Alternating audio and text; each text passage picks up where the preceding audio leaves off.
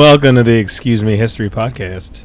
It's been uh, three, four months since we've released an episode. Uh, yeah, been a little, why was that, Joe? We, we were just a little lazy. little, little hiatus. We, we we we talked about it, but we but now we're doing it. Any reason that you took these this time off? Well, uh, just you know, just just trying to get some introspection, just finding myself, finding myself in my Yeah. tiny apartment. That'd be great, right? If we all just were like, "Hey guys, we're all every everyone in the world is going to take four months, just stay inside."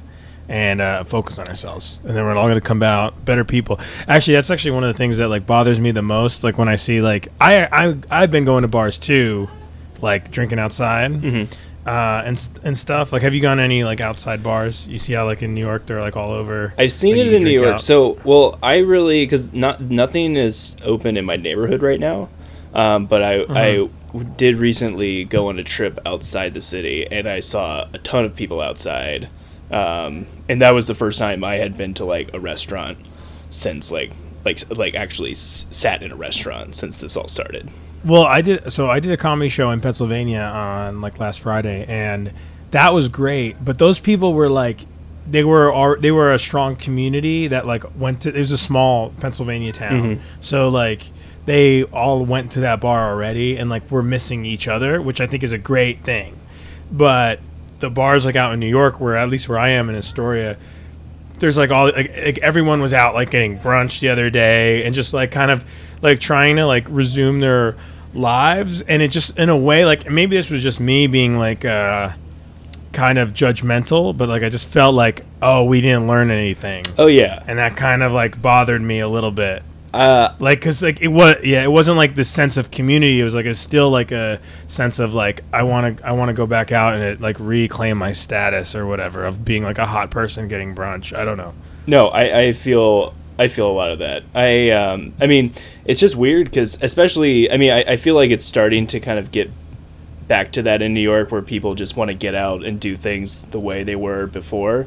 Um, but I, I, I still haven't seen a lot of that here. But like when I was in Ohio and Pennsylvania and Virginia, just there were a ton of people out like all the time like especially where I was like at the by the end of it I didn't see like any anybody wearing masks um, and yeah it's just weird to like to to see like people acting like nothing has happened or is happening it, it's kind of weird it, it, like I feel like we're in this weird like kind of limbo period where we're not really sure what exactly is going to happen yeah I mean it's And- kind and of I been in limbo for a couple months but like I, uh, uh, I, I I feel like people are are really like they want to get out and do stuff like it's just like they were before, and so there's like the testing of the waters right now, and I don't know, it's, it's Yeah. just kind of weird.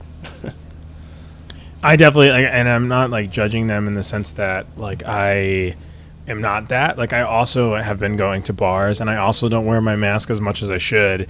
And it's it's because of like my personal fear is is non-existent not non-existent but like i'm not at all worried anymore about getting sick and dying from the coronavirus mm-hmm. which like it but like the the thing that you need that i need to remind myself of is that there's a social responsibility of like you know like even like hey even though it's like this doesn't really affect you you putting a mask on doesn't do anything but it's like hey let's all just be apart let's let's just have some unity for once and try to fight this thing even if we're fighting it wrong even if the masks don't do shit which kind of me suspects as well. Let's all just agree that we're gonna f- like like face a you know an opponent together and we're and we're not doing that. And then and when i see people like just fucking uh, there was a club there's a club there's like clubs in in my area and they're like having outdoor club now and like I like never thought I would take my dog to a club because I was just walking down the street and it's all of a sudden you're in a club and there's like bottle service and like like just all the all the douchebags that I used to be just like hey yo what's up girl like you want to come back to my table and like I got an umbrella like if it rains like you're good because I got a, a bottle of vodka and shit It's it's hard. So that's, like- it's hard to imagine some of those people indoors, like just in their apartments and houses, not doing it. oh my god yeah that's a really that's It's like a return to their natural habitat. I yeah, because I mean, like, and I mean, I used to be like a club guy, but like, I never like, I went, but I never liked it. You know what I mean? Like, I um, you did it because it was a thing to do. Um, okay, so do you want to introduce this topic today? Yeah, let's do it. Um, so this is one that I had. It had been on kind of my radar for a little while. Uh, we're going to be talking about the Whiskey Rebellion. I, I think it's an interesting topic in and of itself, but I also think there are some lessons to be learned, uh, or maybe some correlations to what's going on in our uh, our current uh, kind of soci- social political climate. But yeah, so let's talk about the Whiskey Rebellion. Did you know anything about the Whiskey Rebellion before you may or may not have read this book? Can I make the corny joke that everyone makes when they talk about the whiskey Rebellion? yeah, sure, do it. At least in the at least in all the videos I've watched. yeah. Whisk whiskey rebellion. What is that? Like the day after I drink whiskey and and it rebels against my body. Um, Is that funny, Joe? a, a little bit. I mean, uh, No, I can not. see how someone might think that's funny. No, it is like it is a very funny, funny name. Or like it's a comically named event. Yes. I, I think uh, there there is something very uh, there there is an interesting history to the name, and we'll get into that at, at some point. But I do. Uh, I, it is uh, I just like the name itself made me want to like actually figure out why it's called the Whiskey Rebellion. Um, but yeah, so let's uh, let's get into it. Um, now, the Whiskey Rebellion, uh, it's going to be taking place during the early 1790s, but we got to go back a little before that. Got to set up our context. Why did this event happen in the 1790s? Well, the it took place in western Pennsylvania around the settlement that eventually became Pittsburgh, Pennsylvania. If you're unfamiliar with the geography of Pittsburgh, uh, it's it's interesting to look on a map, but you can tell why Pittsburgh became an important city. It's uh, located along three rivers, uh, and the original settlement uh, is at this point of the confluence of two rivers. Uh, the Allegheny in the north and the Monongahela in the south, and where they join, that's where the settlement is. It becomes a third river, the Ohio River, um, and the the settlement was originally called by the English the Forks of the Ohio. So like rivers used to be so hot. Rivers, you know, back in the day rivers day. were very hot. I mean, you you want some nice beachfront property, um, but you know, if you want to get your goods to market, uh, rivers. I mean, basically at this with the the time period we're talking about the 1700s, like 90 percent of people lived along the coastline, maybe a few miles inland. But if you did live inland, you would have to live along some sort of major river just to be able to get anywhere. like if Pittsburgh had a like a Tinder profile back in the 1700s, it'd be like uh, huge, huge river, long and wide, great for trade. Great for trade. Swipe right. I just like yeah, imagine just like a nice, nice broad section of the river. That's there's a, if it is a, so I did go to Pittsburgh recently. Nice veiny broad section. P- pick your broadest section of the river. That's your profile. the broad. Wow, that would be a tough river to traverse. Then Somebody, you have like Indianapolis. There's like it's not about this the length of your river. It's like it's about the it's how you it's how you use your river. how, how you use it, of course. No, but um, but yeah, if you just look on in a map, it, it seems like it would be a, a good place to put a city. Uh, and the Ohio River, in particular, uh, goes down to the Mississippi River. So uh, if you're in like Pittsburgh in the 1700s, it was kind of like the original like gateway to the west. Like all westward um, exploration would basically start in Pittsburgh. Um, So it's like so Pittsburgh is like marijuana for heroin. yes, it's the gateway. oh God, moving west felt so good. I gotta what else? I gotta, I gotta You up tried going to California. hey, uh, hey, uh, you want to come to California? First one's free. Second trip to California, you got to pay for it. no, No, right. no, no. nope. Okay, Um, all right, so yeah, so the Pittsburgh important place geographically. Uh, before the Europeans got there, it was occupied by uh, the Six Nations of the Iroquois. They used it as hunting ground, and the first Europeans in the area were fur traders. But eventually, white settlers will start. we treated them with respect, right? What's that? we treated those those six tribes with respect. Actually, we kind of did. The Six Nations of the Iroquois, they were, at least at the beginning, eventually, like, we kind of pushed them out, but they were one of the more powerful uh, Indian confederacies, so we actually did have to treat them with, like, a some level of respect. Uh, Oh lord. But uh, Should I should I alleviate my white guilt at all, or just keep it keep just- it where it is? maybe just like a just adjust it like a ha- like a, a half point down. Like you don't have to feel too bad about them. The well, there were Okay, there were okay. other Hey, in Pittsburgh, we were con- like uh, logistically obligated to not be an asshole. kind of. Kind Um, of. Kind of. But no, the uh, the Iroquois or the those are the Iroquois Confederacy. They were pretty powerful. There were other lesser uh, kind of lesser powerful groups like the Lenape and the Shawnee. We didn't treat them as well. Um, but um, but the yeah, so the first there were fur traders there, but in the mid 1700s.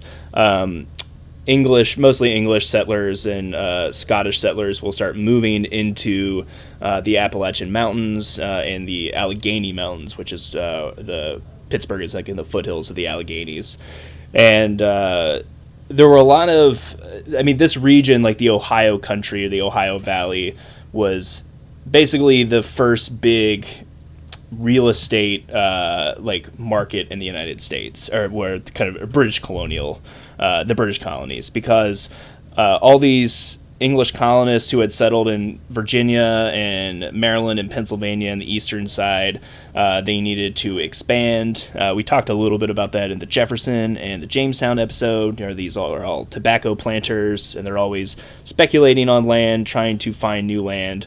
And the Ohio country, so basically everything around the Ohio River, mostly what is now the state of Ohio, became uh, highly coveted uh, to these English uh, landed gentry. And a bunch of competing companies were formed in the 1750s or 1740s, 1750s to buy land in the Ohio country, uh, which they would then eventually sell at some point when those areas were becoming developed. And the most notable of those country or those companies was the Ohio Company of Virginia, which was founded uh, by two It's funny though because that area, like Virginia, claimed it. In fact, Virginia even claimed Pittsburgh. Up in like Virginia and Pennsylvania went to war at one point over Pittsburgh.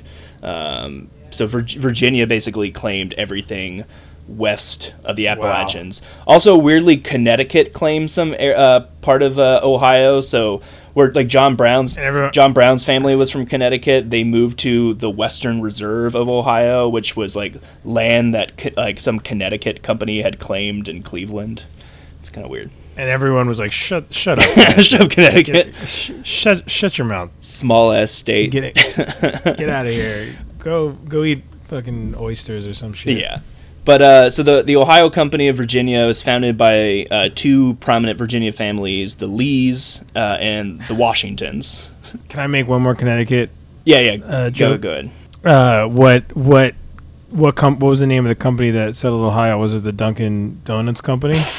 Imagine Dunkin' Donuts as a like a like a East uh, East India trading company kind of. They, they, they have a, a monopoly on the donut trade. Uh, They're just like exploiting indigenous populations to make their fucking shitty bagels. Oh god. uh, that was good. That was good. Uh, but yeah, so Nice. So there are these competing companies. Uh, the Washingtons and the Lees founded that company. There was also another company that was founded by Peter Jefferson, uh, Thomas Jefferson's father. Uh, but they're all hoping that to buy land in Ohio that will eventually one day either they'll develop or they can sell off for a profit. Um, now there are, were threats to their claims in this region. Um, again, there were other colonies that claimed uh, the Ohio country as their own. Of course, there were the people who already lived there who didn't want the English to come in and uh, buy their land. Uh, and then the other major one was the French. Um, and that would eventually break out into a war uh, in 1754. Uh, basically, I don't want to get too much into the weeds of the French and Indian War, but uh, George Washington basically starts this war. It's kind of interesting, like to see he, he has such a really interesting role in both the beginning of the French and Indian War, but also the beginning of the American Revolution. But he, uh, Washington, was sent by the Virginia governor to basically tell the French you have to vacate vacate the Ohio country. They tell them no. So the British start building a fort in Pittsburgh. The French send a larger force, drive the British out. They build their own fort there. Washington is sent again to tell them to leave. While he is being sent there, um, the Fr- he uh, ambushes a, uh, a French uh, emissary, uh, and they kill this guy, and that sparks like an international incident. Uh, eventually, the French force Washington to surrender uh, his force, and then the French and Indian War starts. Um, and basically, Ooh. that's basically all centered around Pittsburgh. The British trying to retake Pittsburgh from the French. Uh, and Washington is involved in the inciting incident, and then he's also involved in probably the the most famous uh, part of the war, which was the the Battle of the Monongahela, where Braddock's force got ambushed by the French and Indians and got totally wiped out, and pretty much all the other officers were killed or wounded in the battle. Uh, Washington managed to survive though, um, and continued fighting. It was even though he was involved in like all these embarrassing incidents, he continues to serve in the French and Indian War, uh, and eventually. The French vacate Pittsburgh, and in the after the end of the Seven Years' War, they cede the Ohio country to the British. Nice, you guys won. You got Ohio. They got Ohio now. Um, You did it. all that corn. But the bad part, so the British had fought to. they got LeBron James too. They did get LeBron James. Well, they lost him. For they had him twice. three seasons. How many seasons? Uh, I think they had him for about. I think the first time it was like seven seasons, and then the second time it was like three seasons. I think they had him for ten seasons total. Oh, that's that's a good that's a good amount. And they won. They I'd, I'd take I'd I'd fight George Washington for ten seasons with of LeBron. they won a champ. They won a championship. You can't. I mean, he he brought a ring to Cleveland, so you can't say That's anything negative against LeBron. LeBron. LeBron is a French name, right? like LeBron. Like I think it sounds Yeah, like that- it has that- French roots. I don't Well, know. It, it actually kind of does. Well, it's the the fort that uh, George Washington delivered the message to vacate was called Fort LeBoeuf. So named after Sh- named after Shia LaBeouf. Uh, but no, so Dude, we should totally. we should totally name our, our, our bases after like sports and uh, art stars or whatever. yeah, I mean, like, uh, change Fort. Uh, I'm serving at. Yeah. what does it say? Like Fort Bragg is like Michael Jordan's from North Carolina, like Fort Michael Jordan, rename Fort For Bragg. Michael Jordan. Um, I'm deploying to fucking uh, Tom Brady Air Base in uh, Kuwait. oh, that's a good one. um, but anyway, so fr- that ba- I hear that base is a big diva. Yeah, he is a big diva.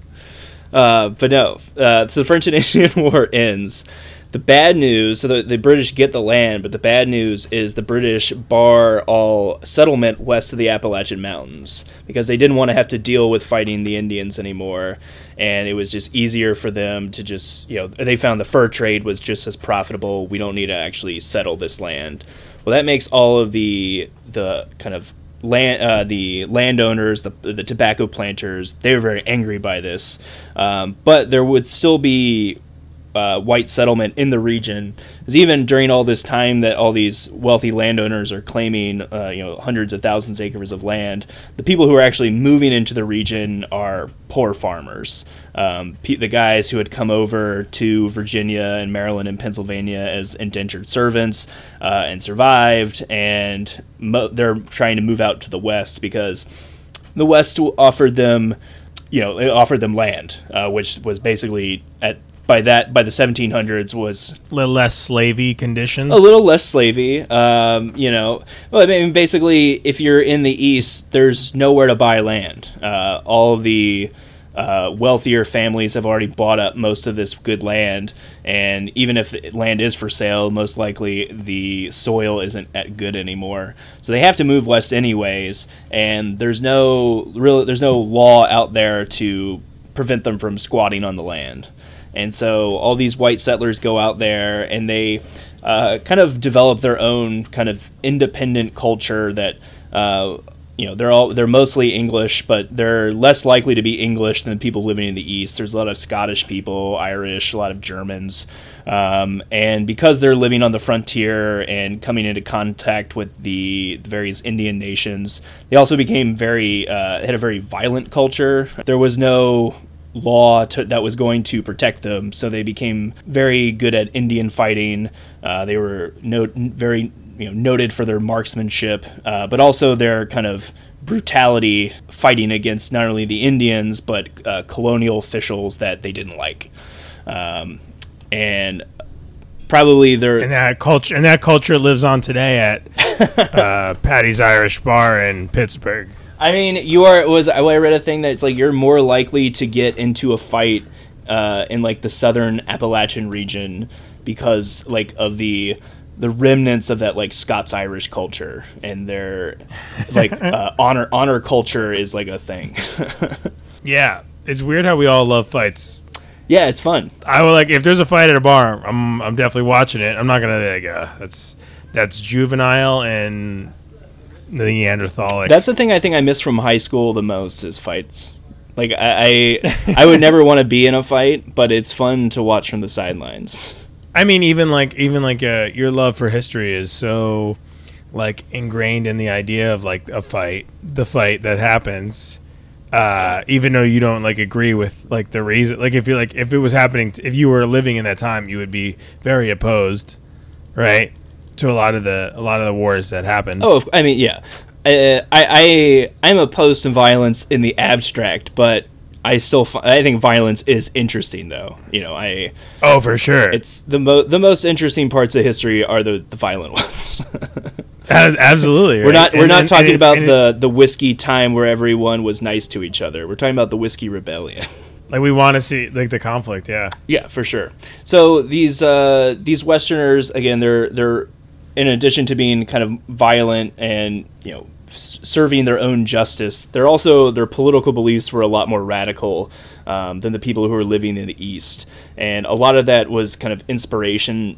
Um, inspiration came out of some uh, some things that came out of the English Civil War. Uh, the Levelers were a group of people who believed in a leveling of society by uh, taxing wealth and taxing uh, proportionally, um, and so that's a thing they a lot of the Westerners believed in. And they were also inspired by the Great Awakening, uh, which was taking place in like the 1740s and. Um, a lot of they had developed a lot of egalitarian political and social beliefs because of one their economic condition, but they also uh, were uh, very religious, kind of in that John Brown kind of way of uh, being very inspired and uh, living. Uh, a lot of them wanted to to live a, a more Christian life, and they believed that the only way to do that is if society was made to be more equal. What what do- what do you think? What do you think uh, kicked that off the Great Awakening? Without getting into it, I'm sure that's a whole episode too. That is, uh, yeah. I mean, it was just because there was. Uh, I mean, the, the the church is always evolving, and I think that it was kind of a reaction to, I guess, kind of the ju- just a change in the way you know the church operated, and especially in the United States when the Great Awakening, there was. Uh, a, a lot of people left the the Anglican Church, and you know all those like uh, like the guy one guy we'll talk about a little bit today. He was a follower of the guy who uh, started the Methodist Church, so like the Methodists and the Baptists and the Presbyterians, like all these religious denominations kind of started popping up in this time period, and I think it was just because uh, you know they people I mean really did look to religion, and they wanted something that the older kind of the Anglican Church didn't offer them. Uh, and so there were a lot of really charismatic uh, religious scholars during this time that inspired uh, like this you know great awakening. And there, there are several periods of that in American history, but this is kind of the first great awakening. Um, Okay. But anyway, so um, so these these Westerners, people who are living in Western Virginia, Pennsylvania, North Carolina, a lot of them started kind of uh, developing almost like a separatist movement. Uh, a lot of them wanted to form their own colonies in the West. Um, Western North Carolinians in the 1750 or 1760s uh, s- started. Um, their own kind of rebellion or revolution. Uh, it was a group that were called the Regulators, and the Regulators were basically just trying to get more greater regulation in the colonial government. Um, they didn't like the f- One out of ten. What do you think of that name? what the reg. Oh, Regulators is great. I'm gonna I'm gonna call it an eight. An eight. Yeah, it's an eight. That's pretty good. I like. Yeah, Okay. it's it's a good. Uh, we're the Regulators. it's it's kind. Of, It's like I think it's douchey, but then it's also like uh, I kind of like it. I there's another group called the Regulators. I think it was um, in the, the the Lincoln County War, which is what Billy the Kid was involved in, one of those groups were called the Regulators. It's a, it's a good one. Uh, it's not like four syllables is like a good a good. Uh, it feels very like you know British punk kind of. Yeah. The regulators. It's like it's simple. You understand what they want. They want regulation, and they're gonna they're gonna do it. They're gonna regulate. They're gonna, We're here to regulate. um, but they basically they wanted society to be more fair. Uh, they wanted.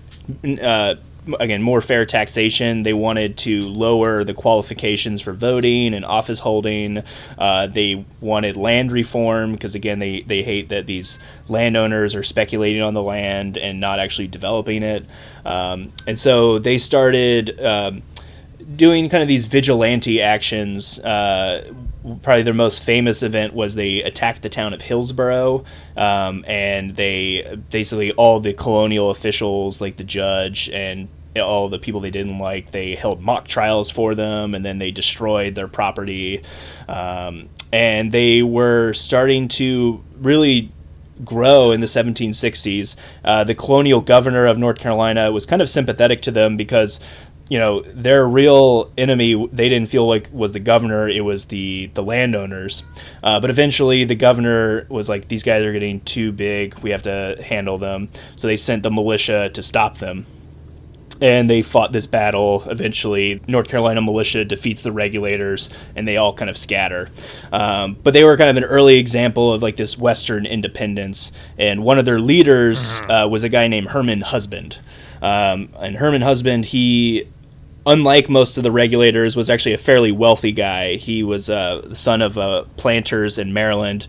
Um, but he had a very was also one of those guys who was really inspired by the Great Awakening. Uh, he left the Anglican Church and became a Quaker, uh, but he was also he really wanted to create a more just society and a Christ like a you know create a uh, uh was it kingdom of heaven on earth and all that uh, and he thought that the corruption of the east had to be stamped out um, and so he was a leader of the regulators, but he was against the violence that they were using. And so during the when the colonial militia was sent to attack the regulators, he fled because he didn't want to be a part of the violence.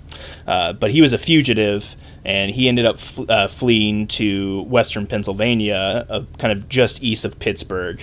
Uh, and so he'll come up in our, our story a little bit later. Uh, but Herman Husband, uh, again, kind of one of those early. Um, kind of radical uh, political leaders who believed that the West could be something special, uh, that uh, the East was already ruined um, by the, the large landowners and the tobacco planters. The West could be something special. All right.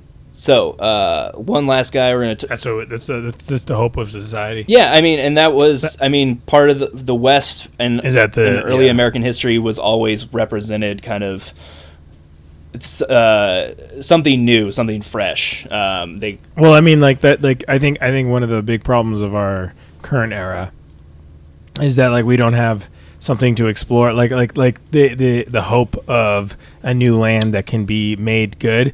Uh, I brought this up before on the podcast, but like uh, I used to play Roller Coaster Tycoon. and like I, or if you've ever played any kind of simulator game, like you would real, like you kind of have this idea that like as soon as you fuck up your you which you always do. I always fucked up my uh my theme park. Do you know? Have you ever have you played the yeah, game? Yeah, I played before. Yeah. So like if you screw it up, you're like instead of like oh let me let me fix it. I'm always like no let's let's start again. Let's try to let's try to make it good from the beginning. And it's just like a good. It's like that's just the thing that we have.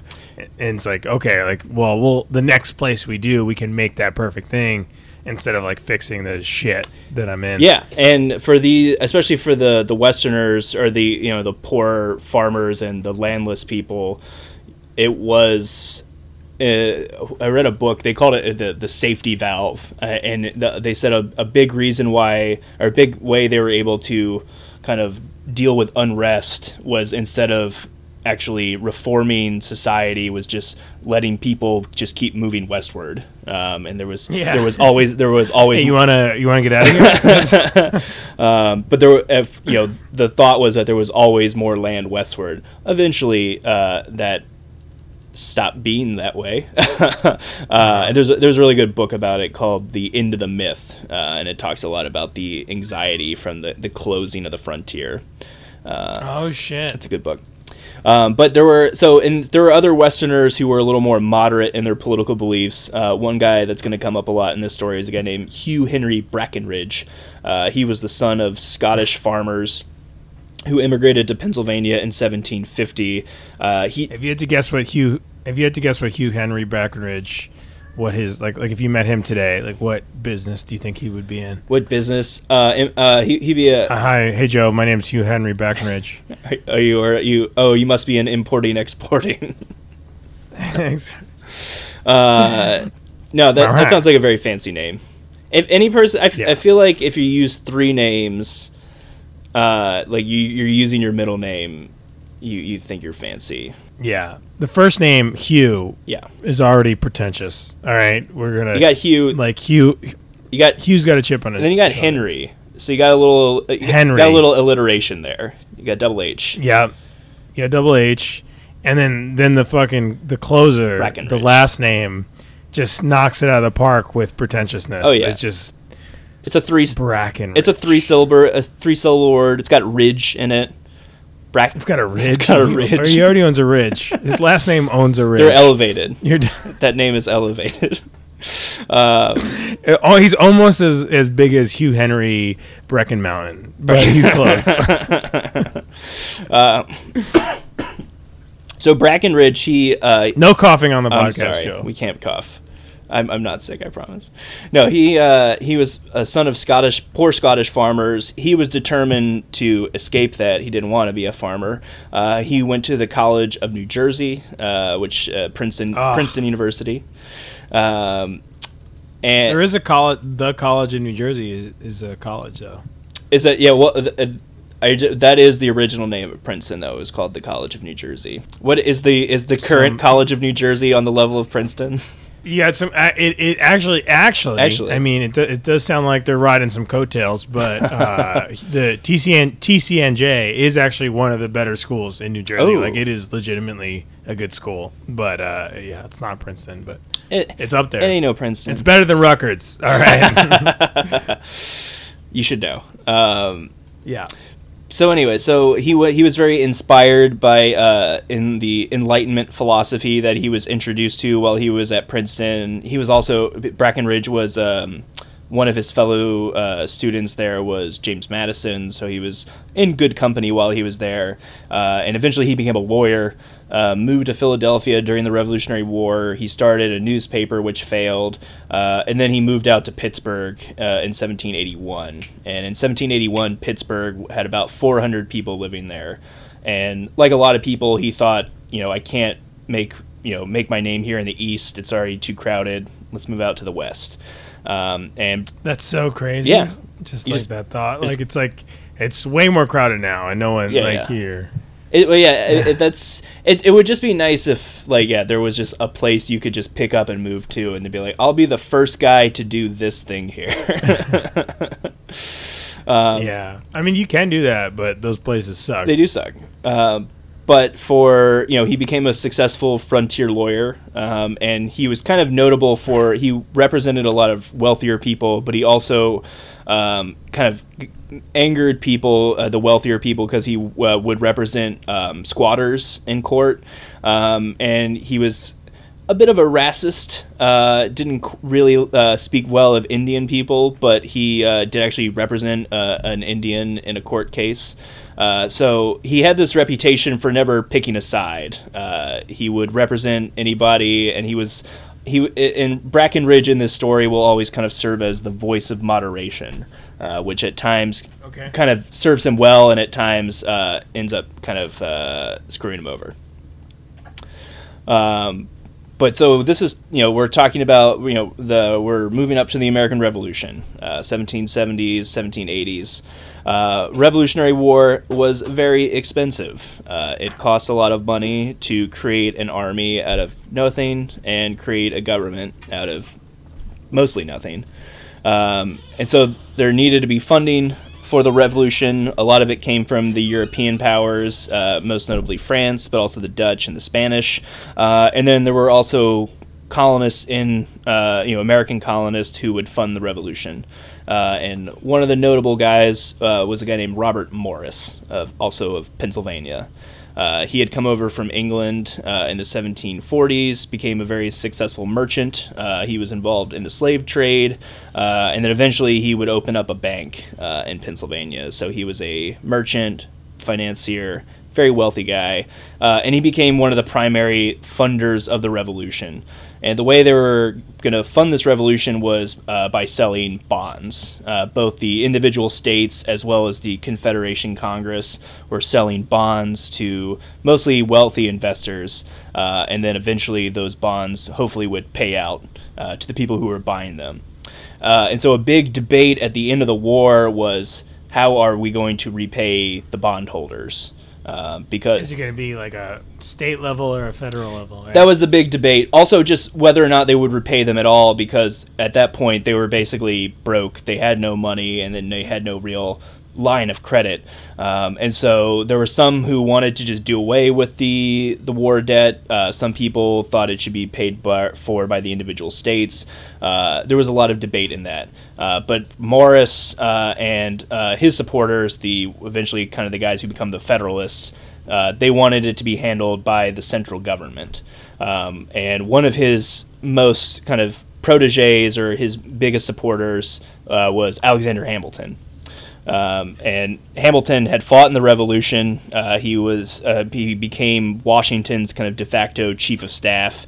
Uh, he commanded uh, an uh, infantry battalion at the Battle of Yorktown. He was very obsessed with military glory. That will kind of come up again and again in this story.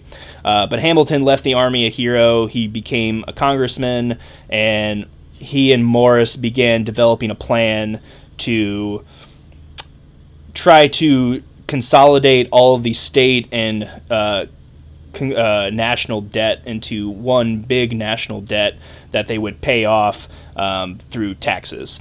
Uh, and so by the end of the war, uh, I mean, there's all this economic uncertainty. Again, there all these bondholders are worried that they're not going to be paid back.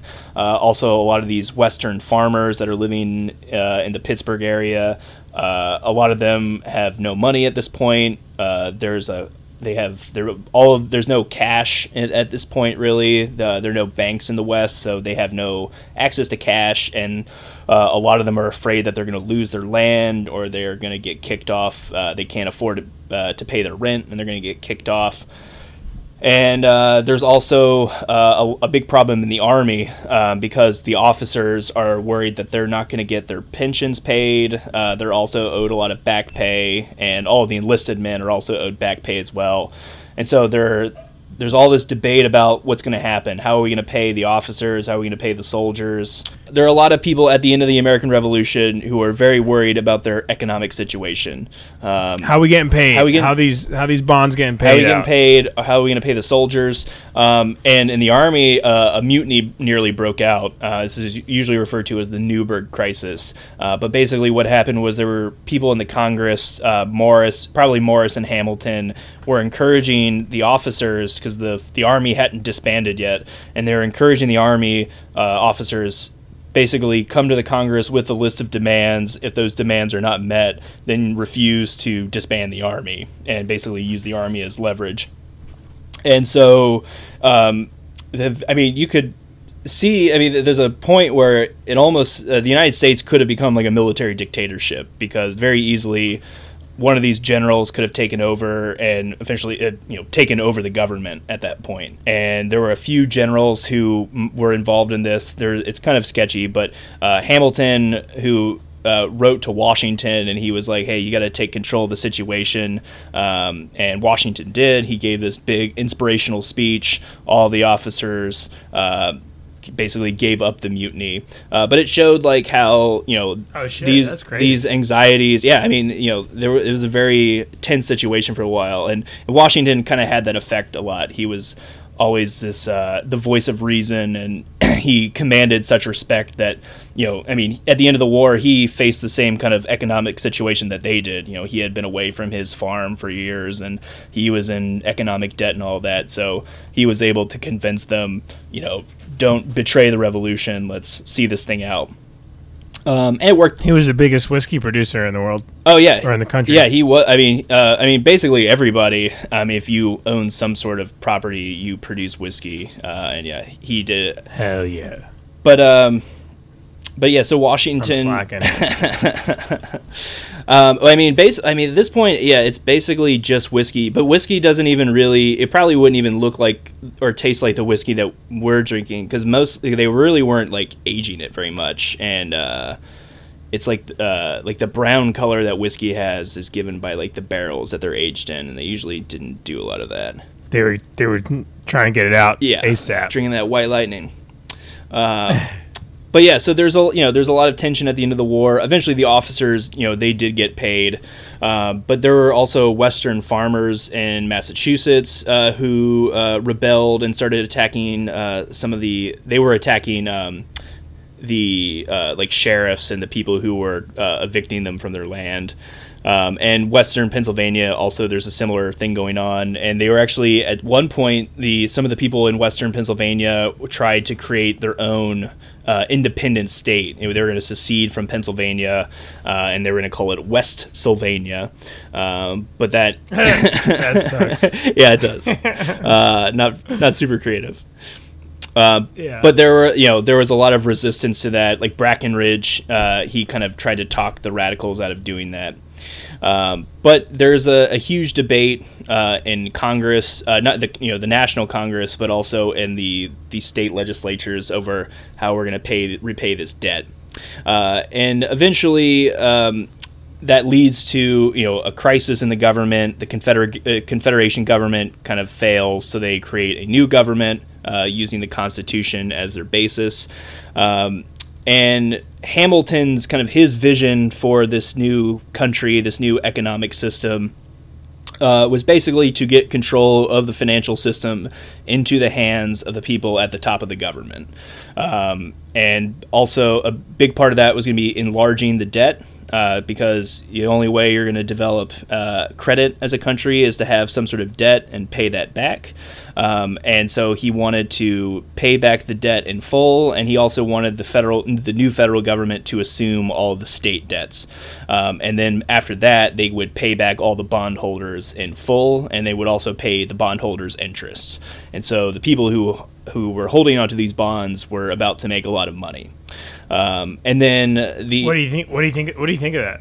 Like, do you think that was a good? Like, do you do you think he was right to have that priority? Um, I don't know. I mean, right? I don't know. Is the right? I don't know if it's that's a hard word. I would say that for for his vision, and really, I mean, the United States is kind of a result of Hamilton's vision. Um, you know, uh, you know, there's always the the competing. Uh, founding fathers and what their influence was. Well, I mean, w- what the United States ended up being was largely a result of what Hamilton, I think, wanted. Um, I, th- I, I, Okay. I think w- what I would say is that you know it was very um, you know it, a lot of it was taking uh, the power of the government and the financial system out of the hands of you know the poor people uh, and I think a lot of that it traces back to uh, the Constitution and what you know Hamilton was doing uh, in his role as the Treasury Secretary because he'll be Washington chooses him uh, to be that in the, his first administration. Um, but basically his plan was to create you know a government that would it would be a strong federal government and the uh, they would get loans from federally chartered banks uh, those loans would go to pay for infrastructure projects like canals and roads and eventually railroads. Um, and then they would pay back that debt um, and so and they and the con- they would get uh, people they knew like people who were they were uh, friends with or allies with would be chosen to do these projects. So it would be kind of like this system of money revolving from the government to the people uh, to the wealthy people and kind of in this circular motion. Um, but that's uh, largely i mean how you know the beginning of the federal government that was Ham- uh, largely you know Hamilton's plan uh, in the early. I mean, he created a you know financial system out of nothing. I mean, he, if if anything, he was an economic genius. Um, but a big, uh, but a big that that big debate of what was going to happen with the debt raged on uh, in the early years after the Constitution, and eventually they settled on a compromise where the state, the federal government would take or take all the state debt, um, and the new capital of the United States, the federal city, was going to be put uh, along the Potomac River. Eventually, it becomes Washington D.C. that, that was um, was that to appease Virginians? Yeah, well, I mean, the, the biggest opposition to the the debt uh, solution was coming from Madison uh, in particular, but the the anti-federalist opposition uh, was led by Madison and the Virginians, and so they were they basically did And- that to and at the appease them. time- Yeah, Like Virginia and Massachusetts were the stu- two strongest states at the time, right? yeah. I mean, they had really been the, the leaders of the revolution. I guess you could say Pennsylvania at this point is getting pretty powerful because the capital wasn't Philly- it was in Philly, uh, and Philadelphia was one of the larger cities, but. Um, but definitely It's so weird to think of Pennsylvania as important. Well, I mean, like even Virginia. I mean, like Virginia today. I mean, it still has some importance because you know DC is basically there, and and there's a huge government pro, uh, uh, presence there. But it's weird to think of as like Virginia as being the like the most powerful state. yeah, yeah. but um, but yeah, that that uh, that compromise was really controversial because uh, Jefferson was kind of also involved in that, and Jefferson felt like Hamilton kind of duped him uh, into uh, making that compromise. Uh, but he was the guy who kind of served as the go-between between Hamilton um, and Madison in that deal. Uh, but the, probably the most uh, kind of sinister part of that. So they come up with this compromise. They're going to pay back all the bondholders in full. Well, what Hamilton and his uh, his allies did was they spread the word to all their friends, and they said, "Hey, all this, uh, all these bonds are going to be paid back in full. Go out and buy bonds." And so what they started doing was uh, these uh, Oh, these wealthier investors start going into Western Pennsylvania and Western Virginia and going to farmers because I mean some of these small farmers had bonds as well. A lot of them had um, the government had requisition supplies from them, and they had like uh, you know IOUs from the government. So these bondholders were basically like, hey, who knows if these bonds are ever going to get paid back? I'll offer you you know 25 uh, you know 25 cents for what you paid for this uh, because they were so cash poor they needed the money then to pay back their uh, the people they owed money to. So th- all these small And they farmers didn't get like the Facebook notification that their bonds are going to get nope paid soon. nope didn't get that notification. Uh, so the uh, you know they ripped off a lot of these farmers and and Jeffer- Jefferson like talked a lot about how he he resented Hamilton for that whole thing. He it was kind of his before that he really didn't know who Hamilton really was and I think that was kind of his introduction to him and he felt like he he was a real slimy guy. Um, but the other really important thing is not only does the federal government is going to assume all of the debt and they're going to pay back all the bondholders, but they're also how are they going to pay for that? Um, well, Hamilton's uh, vision for that was a tax on uh, domestically distilled spirits um, or an excise tax, and that was primarily going to affect whiskey. Excuse me?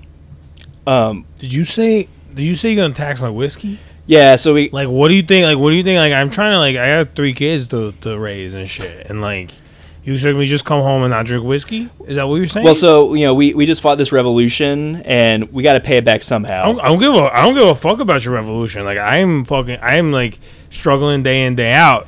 Okay, like I like I pay three dollars for whiskey and that's it. Well, I mean, like, na- if I have to pay three seventy for whiskey, then I don't get to drink as much whiskey, and that's not acceptable to me. Well, I mean, is that a bad thing? I mean, you know, I not good listen. I you. started a war. I started a war for for stamps. My cousin died because we were like we're like no stamp taxes, and honestly, like in my opinion, whiskey is very very much more important than stamps. well, Okay, it, but it, and now you're gonna you're gonna go stamp. You're gonna go get taxes. Is that what you're doing? yeah, I mean, uh, we think it's a very reasonable thing. You know, just just pay it. All right, listen, Alexander, over in Boston. Okay, why don't you come over here to Three Rivers, Pittsburgh, and you talk to us. You look us in the eyes and say that us smaller distilleries who are trying to who, who don't we like we don't trust your currency, we don't trust anything that you do. Like, why don't you come and tell us to the face Uh, that our whiskey yeah. is, is worth less? Uh, I will come and tell you. I'll also bring uh, thirteen thousand uh, troops to tell you as well. That's a lot of troops. That's a lot of troops. Honestly, I was not expecting that kind of reaction. Um, that's so. That's basically what happens. Um, uh, but, but basically, so you know, whiskey. Uh, the the federal this new tax to pay for the debt uh, is going to affect uh, the distillers of whiskey and the people who buy that whiskey, um, and it disproportionately would affect the the small farmers and the small like non-industrial distillers. Uh, but whiskey was uh, you know an in- integral part of Western culture uh, at this point. and it was a, it was a mix. It was a mix of like like uh, demand, like it, it was a high demand product, yeah, but it was also like the fact that it was like a like the sin tax kind of thing, where they're like, all right, well, you can. It's a guilt free tax because you shouldn't be getting drunk. yeah. I mean, Right? they the, Ham- Hamilton and and the Federalists really did try to paint the Westerners as these drunken slovenly idiots and the whiskey tax was going to be good for them uh, you know they don't need to Yeah, be, yeah, they don't yeah. need to be drinking that much anyways If anything, we slow them down a little bit. maybe they won't beat their wives as often Did Hamilton get beat up at a bar in Pittsburgh? What happened? uh, no he got his ass whooped, and he's like, "I'm taxing alcohol now." I, I think. Well, I, I am not a, a Hamilton, Hamilton fan, and the thing I hate most about the musical is that it makes him out to be this underdog. Uh, but he really hated like he he really loved the idea of um, the people, the smartest people, and the most uh, the most talented people making all the decisions, and he really did not like uh, the poor Westerners. He had a, very low opinion of them. Um, but yeah, so they but whiskey. should make a new musical called Hamilton Sucks. I would I would write that. The music.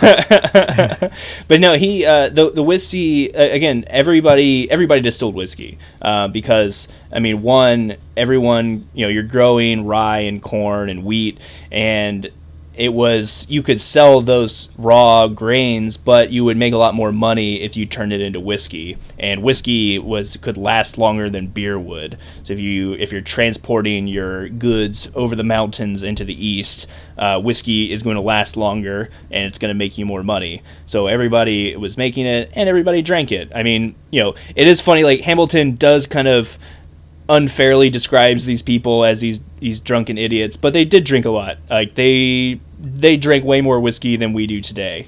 Uh, I, I, good old I'm not. I'm not trying to insult your your, your drinking prowess, Rob, but I, even you, I, I don't think could handle the am- the amount of whiskey that these guys are drinking. Should I take my offense out on this podcast? uh, yes, I did. I'm your already done with that glass of whiskey, by the way. Oh wow, that was quick. we're we're a little over halfway there.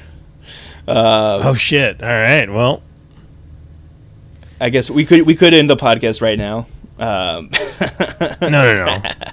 We're getting good. We're getting to the good part. yeah, yeah, no, of course not. Um, But no, whiskey again. It's a huge part of the culture and the economy. It, it was basically the cash crop of the West. Uh, you know, they're not growing tobacco. It's like tobacco with, with TJ. yeah, yeah. When we talked to the TJ episode. you would you would pay your debts uh, with uh, like you could pay your landlord in whiskey, uh, which I think is a pretty good deal.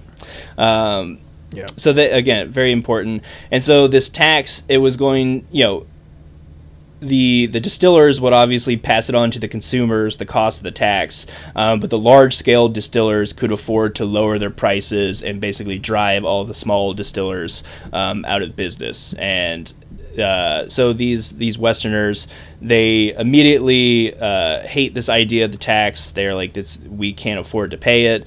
Um, you know we're already in such like dire economic straits right now and so resistance to the tax began pretty much immediately um, and they would deal with uh, they would deal with it the way western westerners always dealt with um, kind of meddling from the east. Uh, anybody who was sent in uh, to do any kind of tax collecting uh, or anything like that uh, they would tar and feather them. Nice, get them. That uh, that was the It was how hot was the tar? That's what I was thinking as I was reading this. Like how hot is how hot was it? I don't know exactly how hot it is. because they survived. It wasn't like it wasn't like burn your skin off hot. Oh right? well, it would. So the thing they talk about the most is it would like most people did survive it, but it would be probably the most painful experience you would go through. And the tar, I mean, some of the t- sometimes like it would mutilate people, uh, so it could like. Uh, it could do a lot of damage, uh, particular, particularly to your uh, to your to your junk. Uh, it would uh, fuse, Oh, fuse skin yeah. fuse skin together. Um, so it was a Because I mean, like when, when when we did the like the the um like the Ottoman Empire episode, or Mm-hmm. and like those guys would dump like oil over the side of the the the Yeah. castle or whatever. That shit was like melt your skin off hot. Yeah, it's it's not quite that hot, uh, but it is meant to Yeah. like stick to your skin. Uh, but it but it's also not only are like you know they're they're stripping you naked, they're putting hot tar on you and feathers, and then Shame. Yeah, and just leaving you Shame. leaving you in the woods. Um, with Shame. uh, yeah, uh, and if Shame. and uh, if you saw somebody who had had that happen to you, you're not going to help them uh, because a big part of why the whiskey rebellion grew to the size it did was because uh, you know they were the people who are fighting against you know the tax collectors. You know, it's you know it's not only are we fighting against them, we're also fighting against the people in our community that are aiding them. So if you help a tax collector in any way or you work with the federal government, we're going to come after you too. And that was the advantage that they always had was that the the people who were the tax collectors were always people who lived in the region. Uh, it was basically they would pick Yeah. somebody to be wait, it's like wait, wait, what are you saying? Are you saying Greg wants money for my whiskey? No. You, uh, yeah, I heard Greg got a new Fuck you, Greg. Greg got a new job. He's a fucking tax collector now. He says he gets money if he takes money for my whiskey. Uh, fuck you, Greg. I know your family. I know where you're from. I will come burn down your house, man. Uh, I'm dating your sister. so, but so they immediately start resisting. Um, the a lot of people start meeting together to kind of say like, what are we going to do? How are we going to resist this? They so they uh, they have a, a, a big meeting in uh, September of 1791 uh, at this tavern called the Sign of the Green Tree, and basically what they decide is that. Um, you know they're going to write a petition to the government. Uh, we're going to write, you know, Washington seems like a reasonable guy. Let's just write them, tell them what our problem is. We can't afford this tax, um, and so maybe the government will reconsider. Uh, well, you know, while that is happening, uh, the first tax collector who is chosen, they tar and feather him. It was a guy named uh, Robert Johnson. Um, and hey guys, I'm here to, to implement the tax. what, what was that? you're, you're gonna what now? Um, Hey, let's, let's, let's all calm down. Let's calm, calm. No. I What? just got the job. It's- Why, why is everybody? Why are you carrying that bucket of feathers, man? what are you gonna do with that? Um, but no, a gang Is of that tar? uh, a gang of fifteen guys cornered him on the road one night and tarred and feathered him. Uh, the other thing that these guys would do was they would How's wear his junk? Wh- How's his junk? Not good. Not, Not good. Oh no. Um, uh, but the, the other thing that these guys would do is they would wear disguises. A lot of times they would dress up um, in you know Indian garb. Um, uh, but the other thing they would do is they would wear blackface, um, which uh, immediately would get them canceled today. uh, something uh, but uh, but blackface was like a very common thing that people would do when you were uh, attacking the government in some way. It was actually in in England it was actually something they would do there as well. And in the 1700s uh, the English government uh, ban or the British government banned blackface. It was a, a punishable crime to blacken your face. So very woke uh, on the part of the 1700s British government I'm sure it was because they didn't. They just wanted to not. Yeah. They wanted to know who did it so that they can find them. Yeah. Um, Not because they cared about people. Of course not. Uh, but Robert Johnson, he recognized some of his attackers. Uh, the most notable of them uh, were these uh, the two guys, uh, John and Daniel Hamilton. Uh, no relation to Alexander Hamilton, but they were these two Western leaders. John Hamilton was a militia leader and actually actually a, a, fairly successful farmer. Daniel less so. he kind of exemplified the uh, the Westerner who had come out west. Um, he lost a lot of his land. He had fought in the Revolution, uh, but he was kind of a downwardly mobile guy. Uh, and Daniel Hamilton was the guy who led the attack on uh, the tax collector Robert Johnson. Um, but the the biggest kind of enemy that, that they will have uh, was a guy named General John Neville. Uh, and John Neville, he was selected by the federal government to be the uh, tax inspector for the four western counties of Pennsylvania.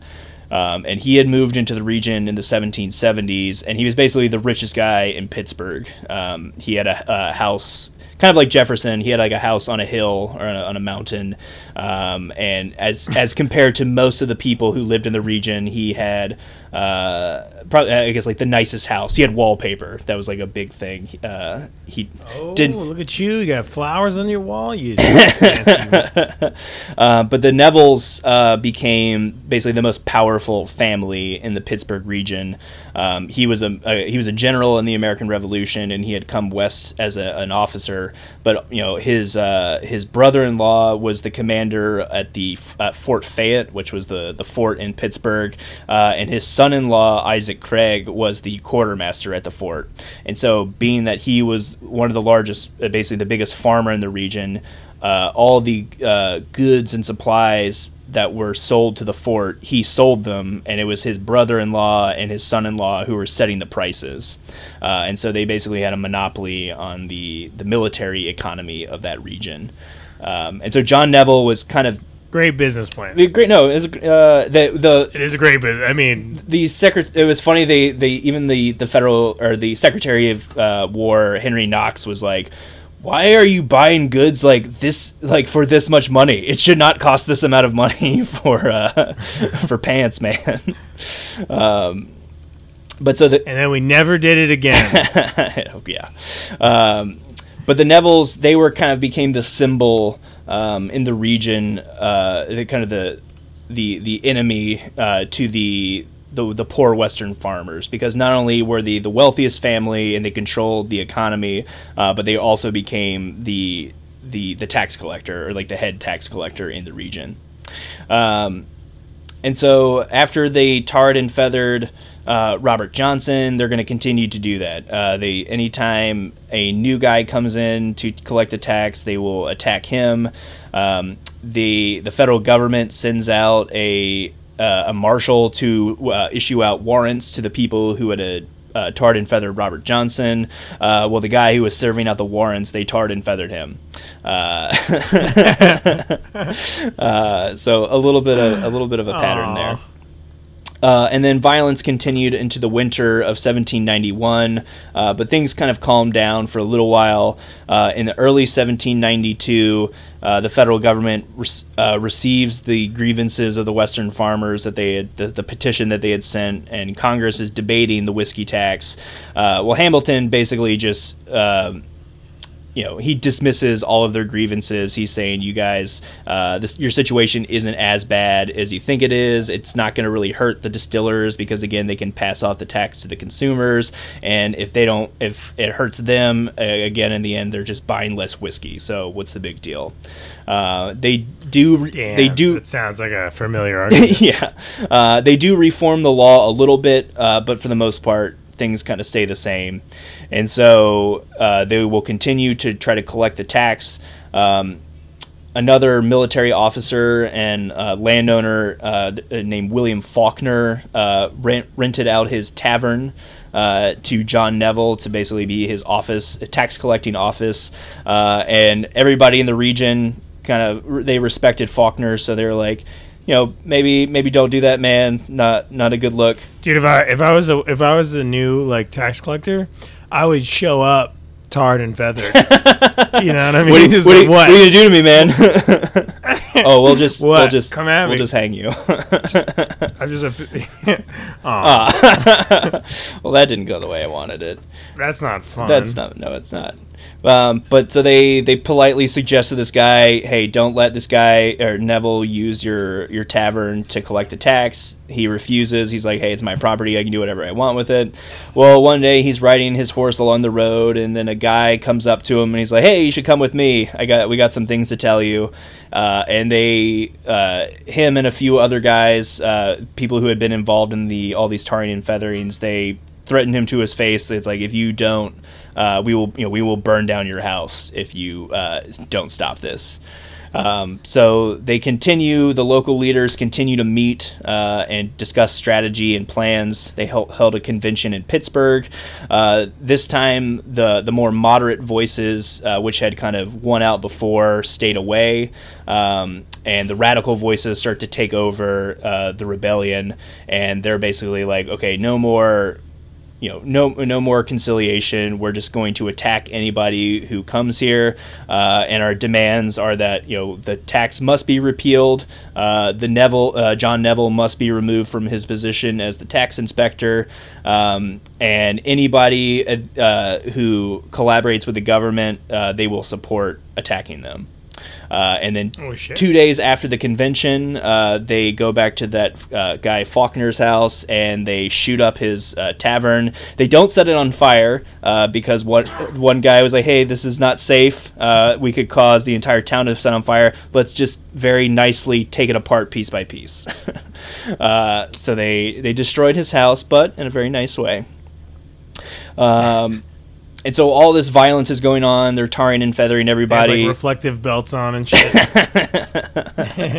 Uh, so the violence continues to escalate, um, and so the federal government starts to really respond to this. And Hamilton, Hamilton had always wanted to use the military force to go in and suppress the rebels from the first time he had heard about it. Uh, but the the more moderate voices in the administration, like Washington um, and some of the other guys, were like, "Well, we we don't have."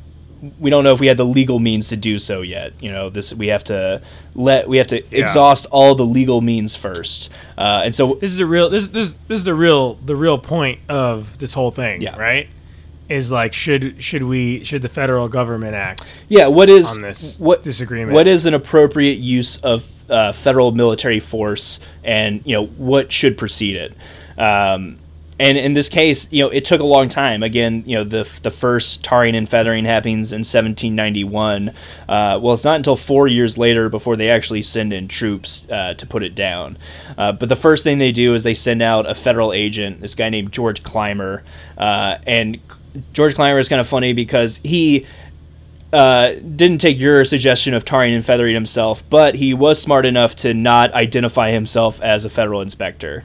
Uh, and the first thing, he, but he did, he went under the pseudonym of Henry Knox. He didn't wear the the female body inspector T-shirt when he walked around the club.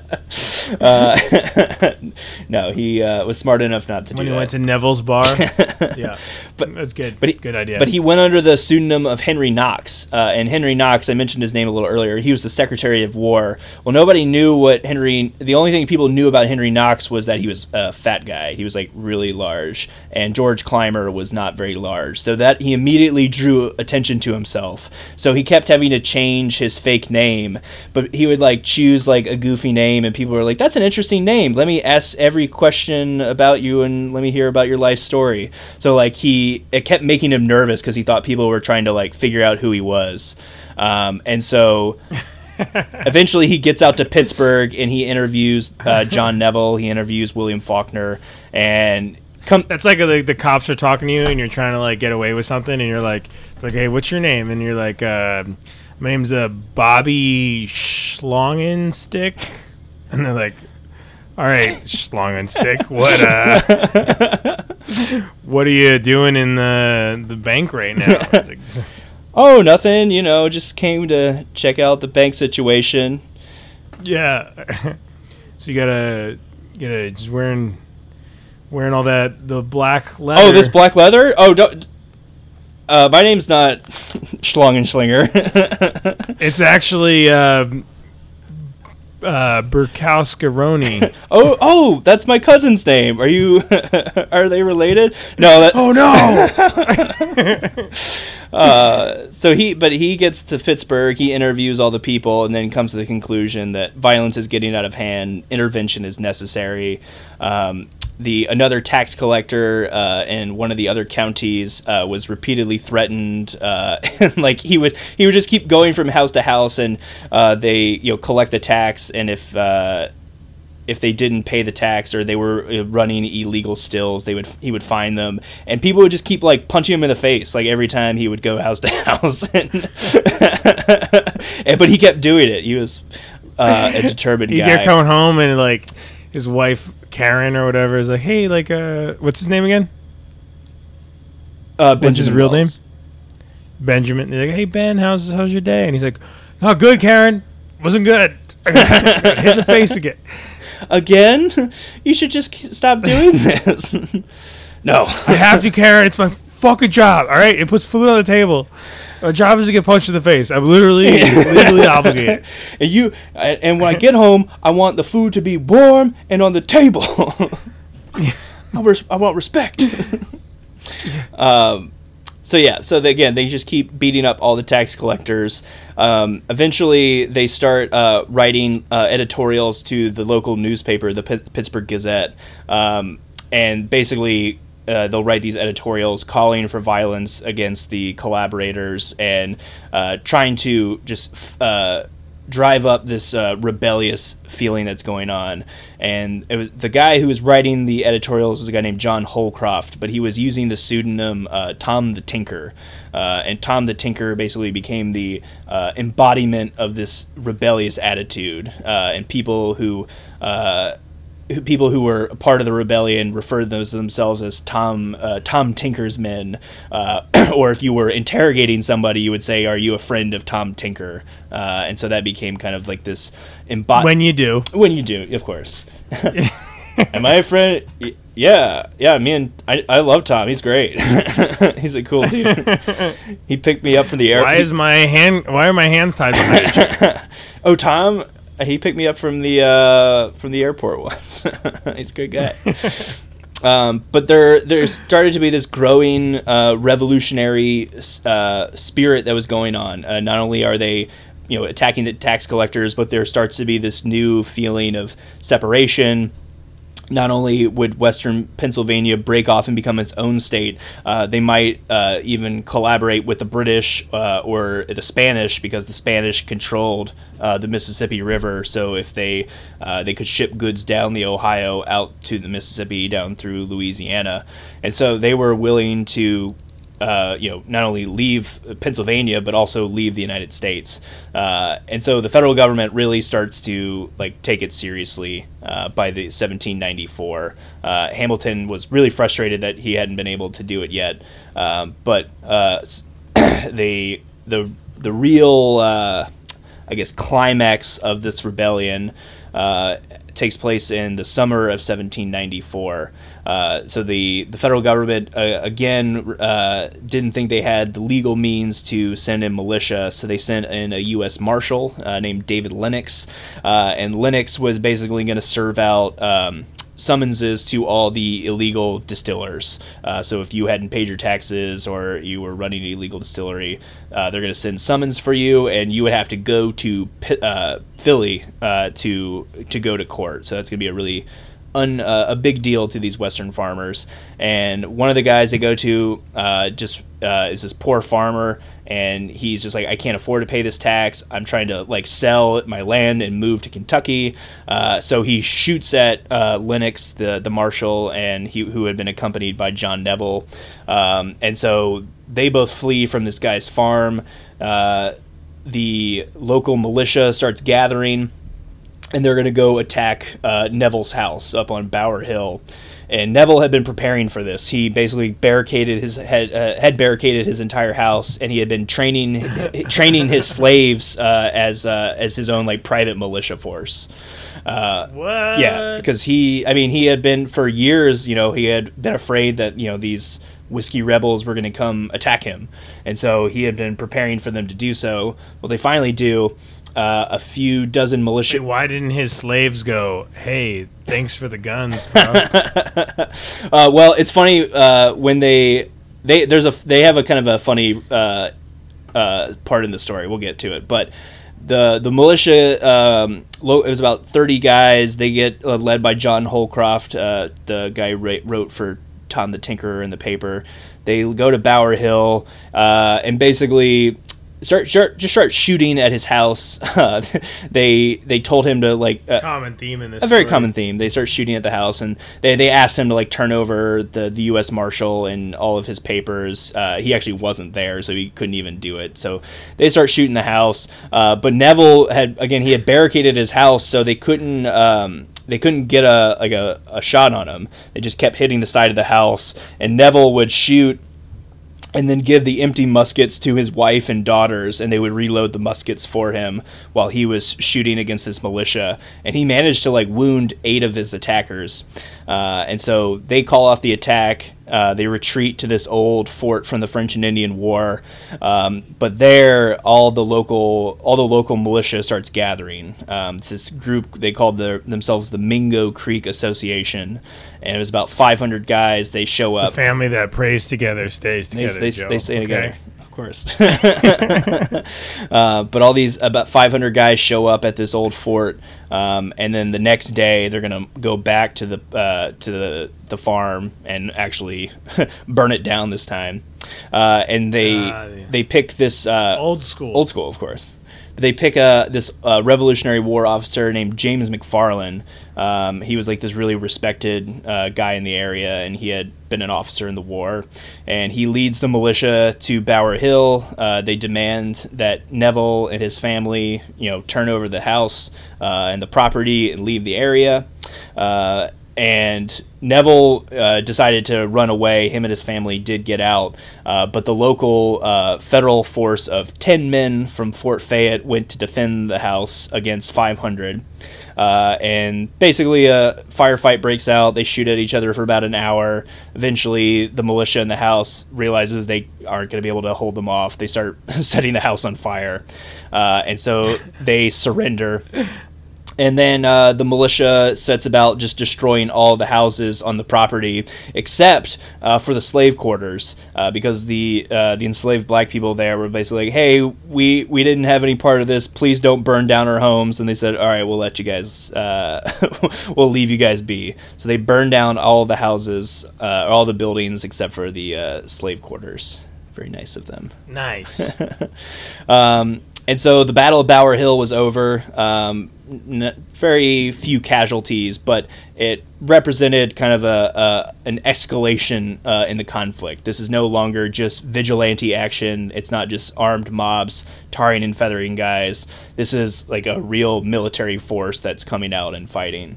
Uh, and so uh, two weeks later, after they burned down uh, the the plantation, six thousand men gather uh, at a place called Braddock's Field, uh, and they it's guys from all over Western Pennsylvania and Western Virginia, and they're like, we're going to fight the federal government, and uh, we're going to resist this tax, uh, this whiskey tax, uh, by any means necessary. Uh, and basically, they spend this. Uh, they meet in this field, and they start. You know, they're shooting off guns, and they're drinking whiskey, and guys are giving speeches. Uh, and they they get the idea that they're going to go burn down Pittsburgh uh, because they saw like the the city or like the actual settlement of Pittsburgh as being you know the uh, the cause of all of their problems. arbiter. Yeah. The arbiter of the federal government. Yeah, so that's where you know all the the wealthy people live in Pittsburgh. Uh, all the tax. Do you think this? Good? Do, uh, do you think this could have been like solved with like a shot for shot battle between like, um, like Neville and uh, and Hamilton? Well, I, I think like it is weird how the increasingly Neville becomes like their target because like at a certain point it's not only just like the whiskey tax is bad, but also Neville himself is bad and he has to go. So yeah, I think like if he had like con- gone out and like dueled against one of them, they could have settled it all there. But uh, but Neville ran away, so he like he escaped and he went to Philadelphia to to cry to Hamilton uh, about what had happened to him. Uh, Pussy. Pussy. Uh, but so uh, in this uh, in this this m- militia meeting, there's all these speeches. There are people who are you know saying we should go burn down Pittsburgh. Um, Hugh Henry Brackenridge, he's trying to be the voice of moderation, and he Brackenridge was always kind of sympathetic to the Westerners, but he was also a nationalist. He did believe in like uh, a Republican government, so he was not against he was against separation, and he was also against the violence because he's he's basically saying you know this is going to come back to hurt us in the end. Um, he did convince them not to burn down Pittsburgh. They just uh, they did a march through the town just as a demonstration, but uh, they didn't uh, destroy any of the town except for the local like military commander's uh, house. They burned that down. Um, but so they, they, they continue to meet. Uh, these radical leaders start to really take over. Um, there, I, I, mentioned before, like uh, the guy John and David Hamilton. They're kind of the radical guys. There's a guy, another guy named David Bradford. He was one of the wealthier uh, landowners in Washington County, Pennsylvania. Um, but he started becoming a leader in, in encouraging the violence. And he, uh, David Bradford, kind of tried to style himself after uh, Maximilien Robespierre, the uh, one of the leaders of the French Revolution. Um, and that was one of the things that really scared the federal government was they were terrified of what was happening in France and the uh, the way like the French terror was was going about, and they feared that this Western rebellion was going to become um, like their own kind of French uh, French Revolution. Yeah, and and that's the thing they they really wanted to avoid. Um, but while while they're having this uh, conference at a place called Parkinson Ferry uh, today, called Whiskey Point, um, the federal government yeah. the federal government sent out more um, basically ne- uh, negotiators. They're like, we're going to try to calm these people down. We're going to try one last time at a tar and feather. tar and feather them. Uh, they did not tar and feather these guys. They were too important to tar and feather. Uh, it was the Attorney General of the United States, uh, one of the uh, Pennsylvania Supreme Court justice, and a senator. And basically, they offered the rebels uh, if you submit to the federal government unanim- unanimously, uh, we'll we won't do anything, but we're we're gonna come and we're gonna come and kill you guys. like we're raising uh, a large militia force, and if you don't surrender, we're gonna come and arrest and execute all of you. Um, and so the they, they continue to debate over what they're going to do. Um, some of the more moderate leaders, like Brackenridge, uh, are giving speeches and trying to like like this is our this is our best chance. Let's like just submit to the government. They're going to pardon us if we do so. Uh, another guy who uh, one of uh, one of the other moderate leaders was Albert Gallatin. Uh, he was a Swiss-born immigrant who eventually became the secretary under the treasury uh, of the Treasury under Jefferson, and he gave this rousing speech that called for moderation and submission to the government, and supposedly that swayed a bunch of people. And then they held a secret vote uh, to determine, you know, what are we going to do? Are we going to continue to resist, or are we going to submit? Uh, and shockingly, despite like all the radicals that had been, you know, uh, fomenting all of this, the the moderates won, um, 34 to 23. They voted for submission. Uh, but the problem was okay. the federal government offered uh, pardons only if they unanimously decided to submit. Uh, so even though, uh, so it kind of well, that's not fun. No, it's not. And in fact, it, that was kind of what Hamilton had wanted. He wanted. Um, he wanted to divide the rebels, which he was able to do. So he he kind of drove a wedge between them, but because they didn't unanimously vote to submit, they now have the excuse to use uh, military force. Oh shit! And really, this peace kind of peace mission was just meant to like buy time for them to actually like raise the troops um, to go and fight them. Um, the old switcheroo. The old baby. switcheroo. What's good for the goose is good for the gander. Um, so the again, Hamilton and his allies were very happy. They had been planning this military uh, expedition for a while, and finally they can they can actually do it.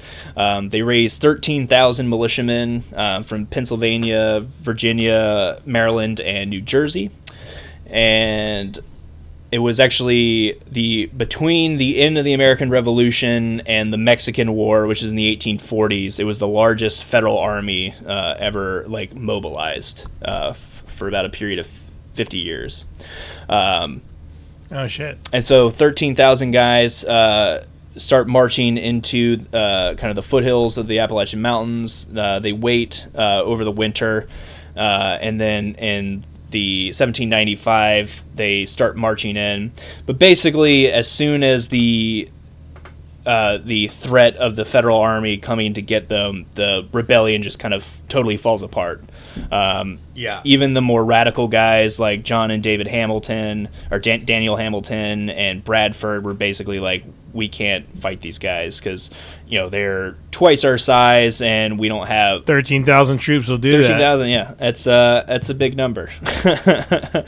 uh, they and they basically they just didn't have the supplies to fight an extended war, uh, and so basically anybody who had been uh, had been one of the leaders of the rebellion either signs uh, you know a letter of submission or they flee the country. Um, a lot of them end up going to like Kentucky or into the Louisiana territory. Um, and but the the federal expedition, um, they you know they you know they got thirteen thousand guys. We mobilized them. Might as well march all the way to Pittsburgh. Just uh, we got the army. you Get know, some practice. Get some practice. Get some practice in. um, Washington. We're talking about practice. talking about practice, not a not, not a war, not a war, practice. um, but Washington, he was uh, he actually led the troops at one point. As, Uh, some historians say he's the only uh, sitting president to lead tr- uh, to lead an army uh, during an operation. Um, Hamilton came along as well. He was uh, served as like the the city uh, the uh, served as Secretary of War, and then the other person who was in charge of the Southern force of the Virginia troops was uh, the Governor of Virginia, Major General Henry Lee III, um, better known as Light Horse Harry Lee. Uh, he had been a one of Washington's cavalry commanders during the Revolution, and he also was the father of Robert E. Lee. Um, so fun little connection there. Uh, that one of the uh, who? Ro- Robert E. Lee. You ever heard of him? Oh yeah. I think he has a statue somewhere. Uh, uh, I don't think so. not not for long, but uh, I, I do think there's a, an interesting irony in the fact that the guy who because Lee actually Washington leaves because he's got a lot of back problems, so he goes back to Philadelphia. Uh, Henry Lee becomes the commander of the expedition, and so the leader of the military force that's going to put down the first major uh, insurrection in American history. His son would go on to lead the largest insurrection in American history. all, That's all comes back around. but uh, anyway, so again, the the rebellion just falls apart really quickly. Uh, all those six thousand men who had gathered uh, at the at the field in August of 1794, they kind of scatter apart. Most of the people who were involved again kind of sign.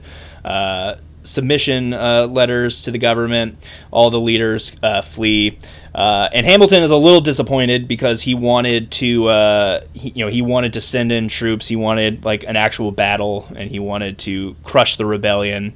Uh, but he kind of, he uh, he did get one wish was fulfilled. They did start to. Uh, permanently uh, occupy the the area with a military force. Um, they enlarge in Fort Fayette in Pittsburgh, and so there will be troops in the Pittsburgh region at least for the the next few decades. Uh, so Hamilton was uh, was happy about that part of it. Um, and the but the other thing that they were upset about was that they didn't have anybody to really um, they didn't have anyone to make an example out of because there were a few famous people who are people who were famous at the time who were involved in this. Uh, Albert Gallatin, he was one of the moderate guys. Uh, Brackenridge was kind of a notable figure. Uh, another uh, Pennsylvania politician, uh, William Findley, was uh, also one of the guys they had hoped to arrest. But all the moderate people, the were the more famous ones. None of them had been involved in the violence. They had been the guys who had been trying to calm down uh, the radicals, Yeah. and so all the more radical leaders were nobodies. They were just these kind of poor Western farmers. Maybe a few of them had some notoriety, but uh, the government was disappointed that they didn't have anybody that they could execute. or at least like somebody they could like make an example out of. Uh, don't it suck though? It don't it suck. Uh, but they did end up uh, arresting about 20 guys. Um, they arrested Colonel John Hamilton uh, because he, he was one of the few guys who didn't flee. Uh, they also arrested Herman Husband, uh, old Herman Husband from North Carolina, leader of the regulators.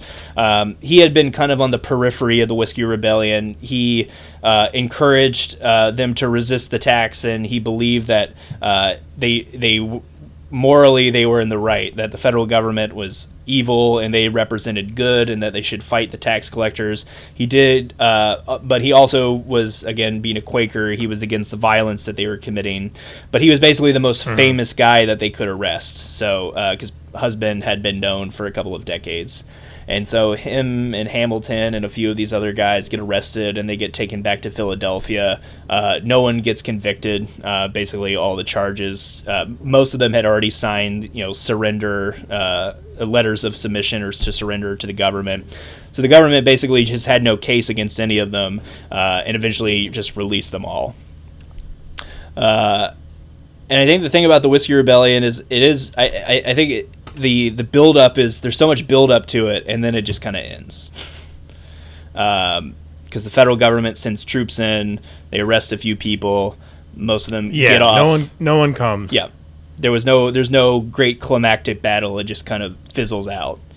Um, yeah, and and then basically things kind of go back to normal. Um, you know, the the whiskey tax was st- stood in place for a little bit, but basically people just did what they always did. They would just uh, distill whiskey illegally, um, and so those who could afford to get back to the fundamentals, cheating on your taxes. yeah, uh, a cla- uh, our classic American pastime.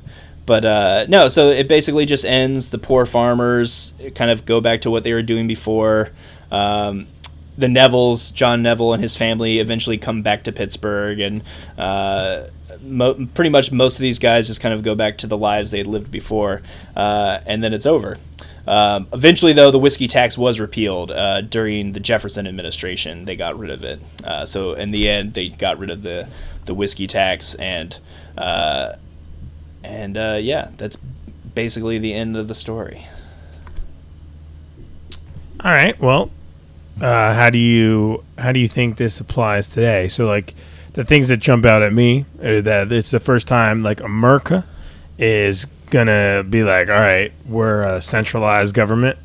We're gonna impose ourselves in this regard. Mm-hmm. Um, what else? How else do you, what else do you think of them? Well, like what else do you think about like what's significant about this? So I mean, you know, I I was reading this uh, this story, you know, while there's been you know protests all over you know uh, the United States uh, in response to uh, police brutality, Black Lives Matter movement, and I, I, do think there are some interesting kind of parallels between the Whiskey Rebellion and this current protest movement. Uh, one of them is okay. is there. I feel like what happened there then and what's happening now is that there's this uh, this buildup of anger and resentment. Um, in their case, it was against you know the federal government and the tax authority, uh, and now it's uh, against kind of uh, police in the United States, um, and it, it, was the result of you know years and years of resentment and anger, uh, and then kind of this spontaneous uh, act of you know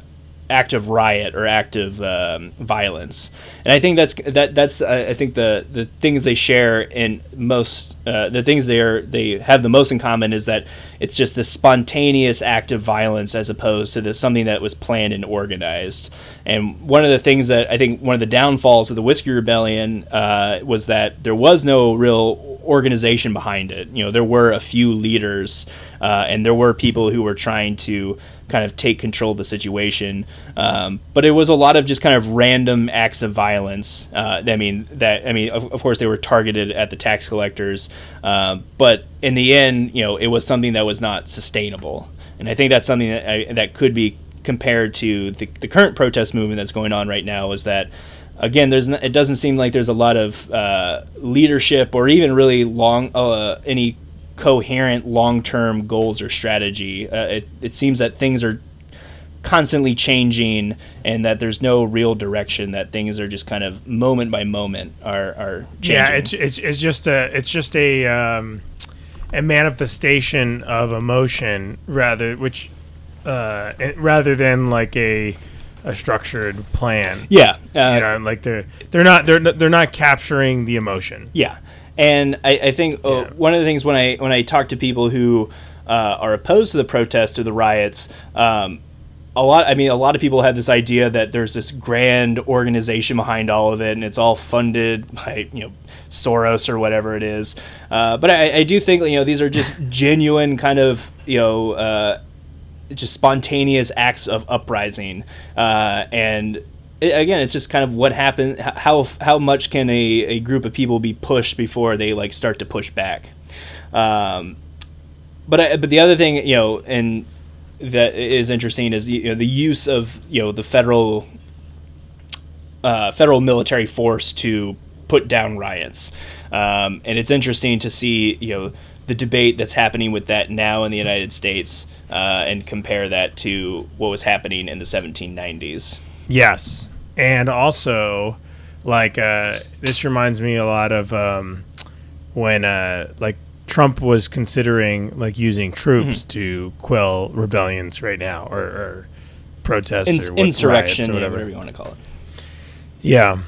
Uh, and then so it's like, but it's like that is a, it's it, it like under like thinking like when I was reading this, I didn't think it was that significant. But then thinking about like how different like today, like if if you were to use the military to quell a civilian population, like that is very significant. And and, and even back then, it was it was very significant. It was a it was a like put it was very clearly enforcing a structure.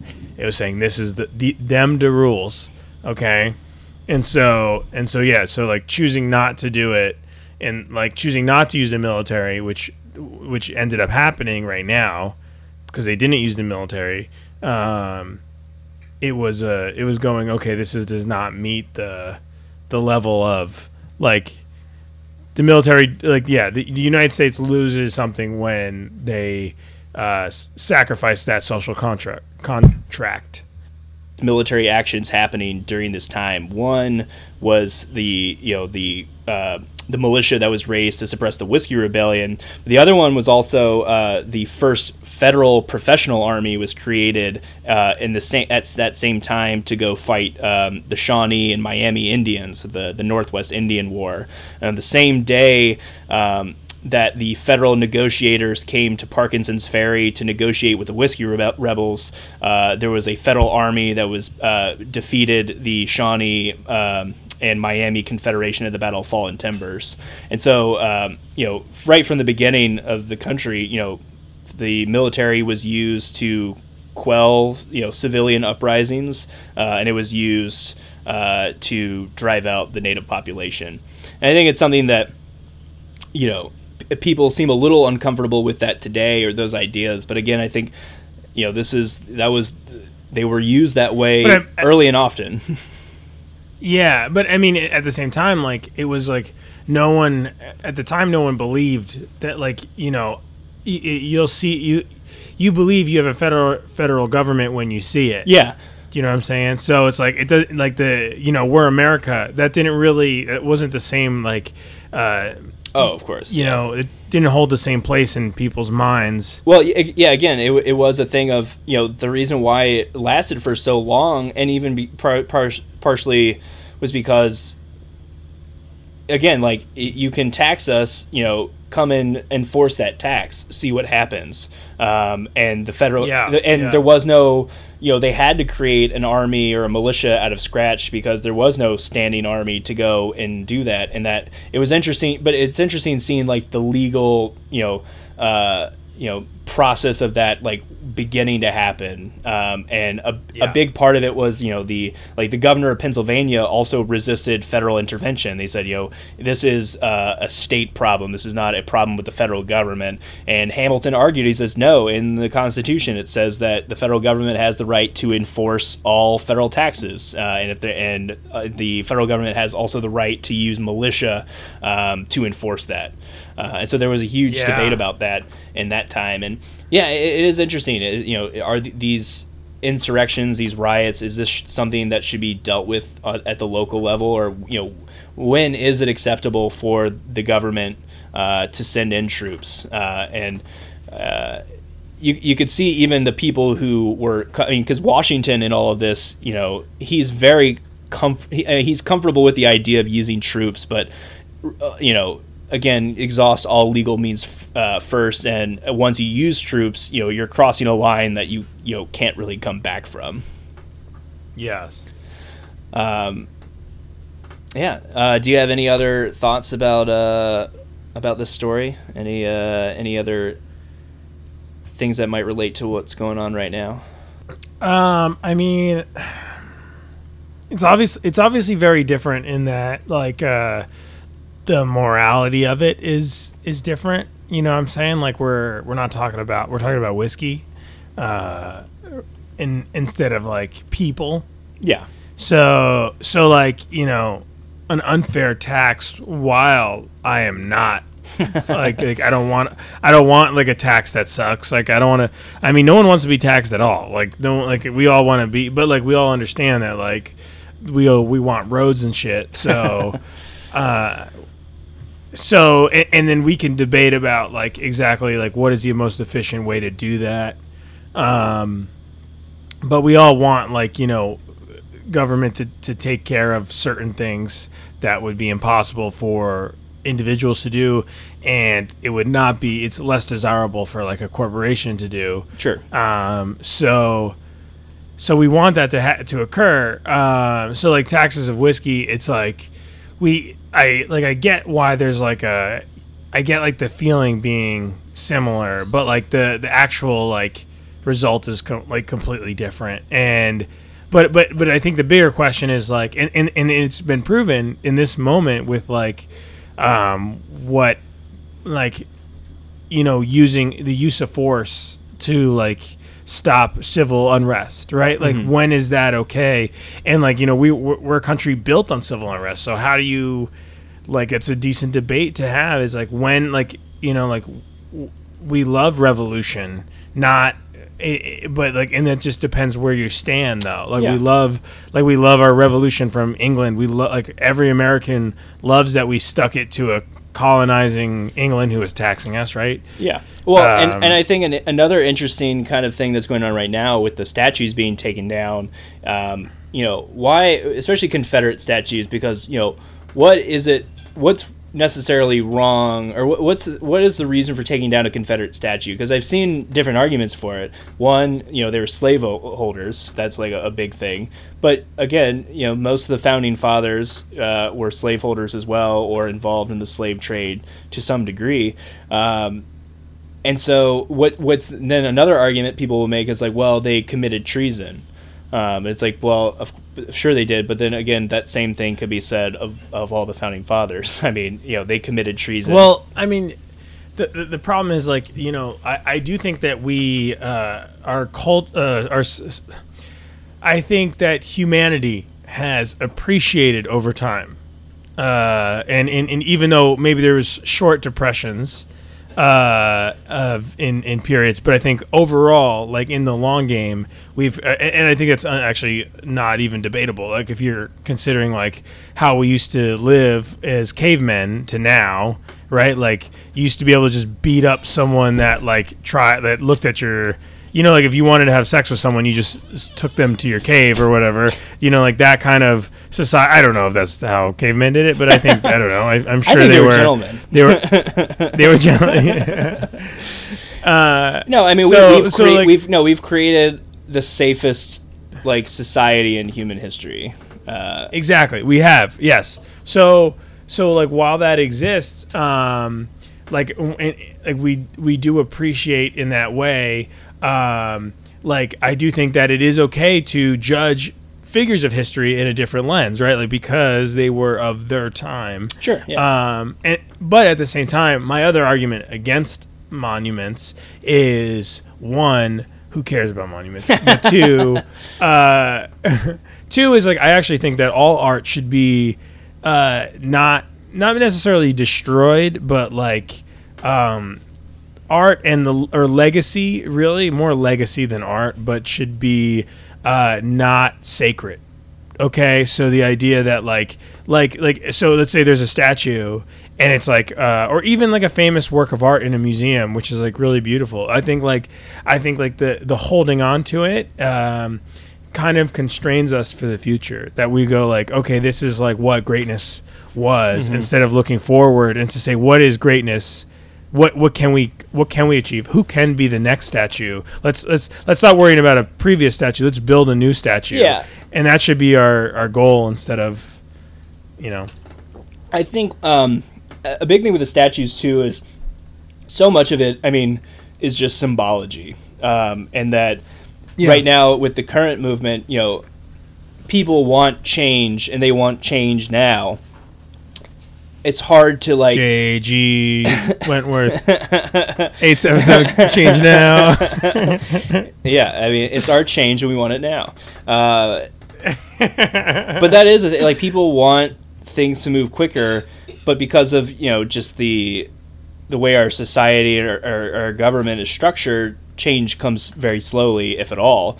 Uh, but one thing you can do is you can tear down a statue right now, um, and so a lot of you know, again, a big thing that I think was right happening right now is there's just so much anger and resentment that's being you know built up. Though that energy has to go somewhere, and for a while it was marching and demonstrations, and and some results or some cases there was looting and rioting and burning down buildings, and uh, and now it seems like that energy is being kind of really focused on tearing down the statues and I and someone said that, I forgot who said this but um, kind of a point I heard that was, I thought was interesting is that the the the statue like the symbology of putting up a statue and tearing it down is almost more important than the statue itself.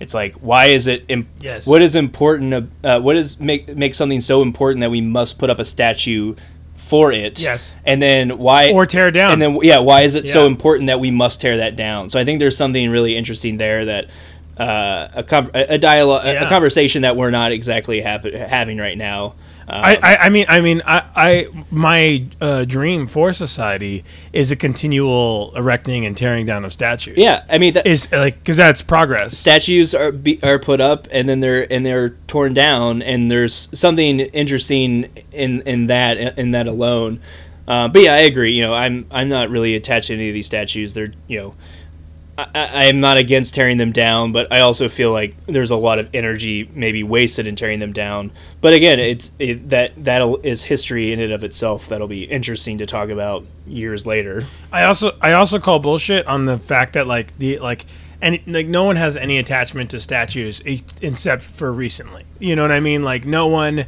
literally like if it wasn't for this debate about should you know people like so there's a certain group of people want to tear down statues and like uh, if it wasn't for them, if there was like a, a, a another reason, they were like, "Hey, we're trying to build this road. We're gonna move this statue." No one would give a sh- like literally no give a shit. Like it was just it would like no one holds statues like public statues to any regard in their consciousness. Like they're they're just like Yeah, whatever. People uh, it- it- again, most people don't even like you know they see a statue, they don't even think about it. It's just something that's there. Yeah, Uh, people don't like people don't even read the plaque. That's Yeah. like it's got information about it. No one's like, I don't care. There's it's a statue. It's a guy. Yeah, he- if- it's like, ah, it's Napoleon. Pe- whatever. People are defending them, you know, purely for cultural reasons and because it's, you know, a, well, it's def- it's yeah, it's a, it's yeah, it's a cultural war. yeah, So or not a war, but it's a, a battle of some sort. couple battles in a row, and then you got yourself a war there. That's right. All right. Well, I think we're I think we're gonna wrap up this. Uh, we learned a lot. Learned a lot about. I think so too. About whiskey, Um, tarring and Let's see, feathering. what are we at? We're at uh, an almost two hours. Uh, okay, so for the next podcast, uh, do you have any ideas? I had some ideas. It was someone uh, uh, someone sent us an email a while back about doing something Cold War related. So I'm trying to I'm trying to think of something like a little something a little more modern. We've been doing a little older stuff, so maybe we'll do some more modern history, something 20th century related. But uh, Okay, okay. so that might be what. What we do. about um, what about uh, uh, do you wanna do you wanna do something about Arkansas? Arkansas? Oh, that uh, I can't think of anything off the top of my head, but let me let me let me Because like how how would you how would you like if if we got if we got some uh, some plane tickets, would we would you come down to Arkansas and uh, and do one with me there? um how long wait yeah how long are you gonna be there Uh, Trace, Oh, Trace um yeah I might be able to do that I mean don't think I've go do like a historic site. Go to the Battle of Arkansas that happened somewhere, which I'm sure was over like barbecue or some bullshit. But uh yeah I might be down for that let's yeah let's let's try to plan something what do you think? How do you think about like this video, this uh, distance learning that we're doing here today? this is interesting I mean like it's it's it's kind of a little awkward doing it this way but uh you get used to it I guess I agree. I feel like I like I, I don't have as much energy without you here. yeah Um, but I also it is convenient. yeah It's very convenient. Yeah. Uh, but I, I, What- it's, I think it was good just to try it this way, just see what it was like. Yeah, and we should and we should do it again next month because we're gonna because I'm gonna be away. How about this? We'll we'll close on this. Uh, is there anyone? So if you made like listen, and, and if any of our listeners have made it to this point, I appreciate you. Um, you know, like doing it, uh, doing the over the phone podcast is definitely difficult. Um, and like Joe and I are out of practice, or as everyone else's lives have been uh, disrupted, and we're trying to figure out how how to proceed. Um, what uh, any any listeners that you want to shout out that you know that listen to the podcast that you're like thankful for? Oh yeah, I can give some shout outs. Um, uh, I want to give a shout out to Tony Posniak. Uh, Fuck yeah, in, Tony! uh, Ohio, big listener of the show. Uh, I saw him re- saw him recently. He gave he said uh, uh, he said very nice things about it. Um, who else? Um, Brad, uh, Brad White, my old coworker who I haven't seen in a while, uh, but I know he's a big time listener of the show. Uh, his uh, Chris Beaudry, another uh, old uh, coworker and friend, also a good listener of the show. And I'll give a shout out to Duffy Maddox, my fiance, uh, who Oh, she's a I want to see. listener. I yeah, well, I want to see if she'll listen to this. Uh, anyone you want to shout out, Rob? Uh, yeah. Uh, also Duffy, she's makes the best macaroons. Um, and uh, Michi V, uh, my lady, she also listens. Um, but let's see. Besides that, uh, let's see. Um, uh, Matt, Matt Hooley and, and Dom Macedo from Minnesota. They uh, they listen. I don't know if they're gonna get this far. They'll probably get drunk by the time halfway through and, and quit. But uh, if you do, if you listen, if you guys listen, if you guys heard your name and you listen to this point, um, send it, uh, send us an email at excuse me history at gmail.com and we'll send you a free t-shirt. That's your reward for getting through it. uh, it's Sean and Lindsay from work that I used to work with. They used to always like compliment my podcast and I thought it was really cool because I didn't like promote it to them, but they did. Um, and let's see who else. Uh, Julia from Connecticut. She always messages me on Facebook, and I appreciate that. Uh, so that's awesome. And so yeah, so it really means a lot when you guys do that. There's a couple other people, but I can't remember them. Right Oh, I- now. yeah, I But remember- Next week we'll do it. I remember one more. Uh, John Ramsire, another Okay. another good friend of mine who I also know. I he listens to every one of these. So, uh, and if I forgot your name, tell me that you like the podcast more, and I'll remember you. and then you get shout out next next time. Well, also yeah, if you also want, we'll shout out your um, your like your your social media if you're into that. If you want like promotion on on your thing, and uh, we got some T-shirts that uh, you can uh, send us an email for. So All right, Rob. all right, all right, Joe. Well, this has been fun. I'll s- you. This has been Ekume. History. Thanks, man.